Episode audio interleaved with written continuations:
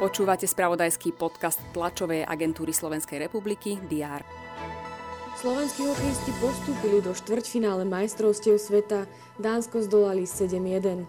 Parlament schválil protiinflačný balíček pomoci. Zvyši sa suma daňového bonusu a vzrastie aj prídavok na dieťa.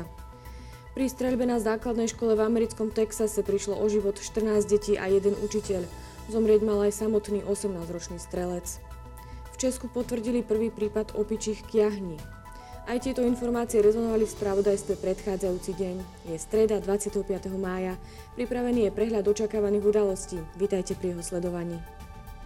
Poslanci Národnej rady by mali na stredajšom rokovaní hlasovať o tom, či posunú do druhého čítania návrh na zdanenie mimoriadnych príjmov z ruskej ropy. Okrem toho by mali o 11. definitívne rozhodnúť o zákone o mediálnych službách.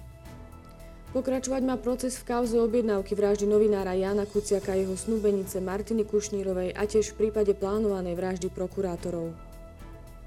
Minister školstva Branislav Greling pôjde do regiónov, navštívi základné školy v Kohutove a Dolnom Kubíne a tiež strednú odbornú školu obchodu a služieb Dolný Kubín.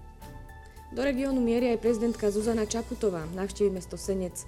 Okrem iného sa stretne s predstaviteľmi mesta i so zástupcami spoločenských organizácií a inštitúcií mesta Senec. Začať sa má rekonštrukcia úseku cesty I9 v úseku Chochol na Velčice Mníchova Lehota. Na podujati sa zúčastní aj minister dopravy a výstavby Andrej Doležal. Očakáva sa, že Európska komisia zverejní analýzu výdavkov na obranu. Slovinský parlament bude zase hlasovať o potvrdení Roberta Goloba za nového predsedu vlády.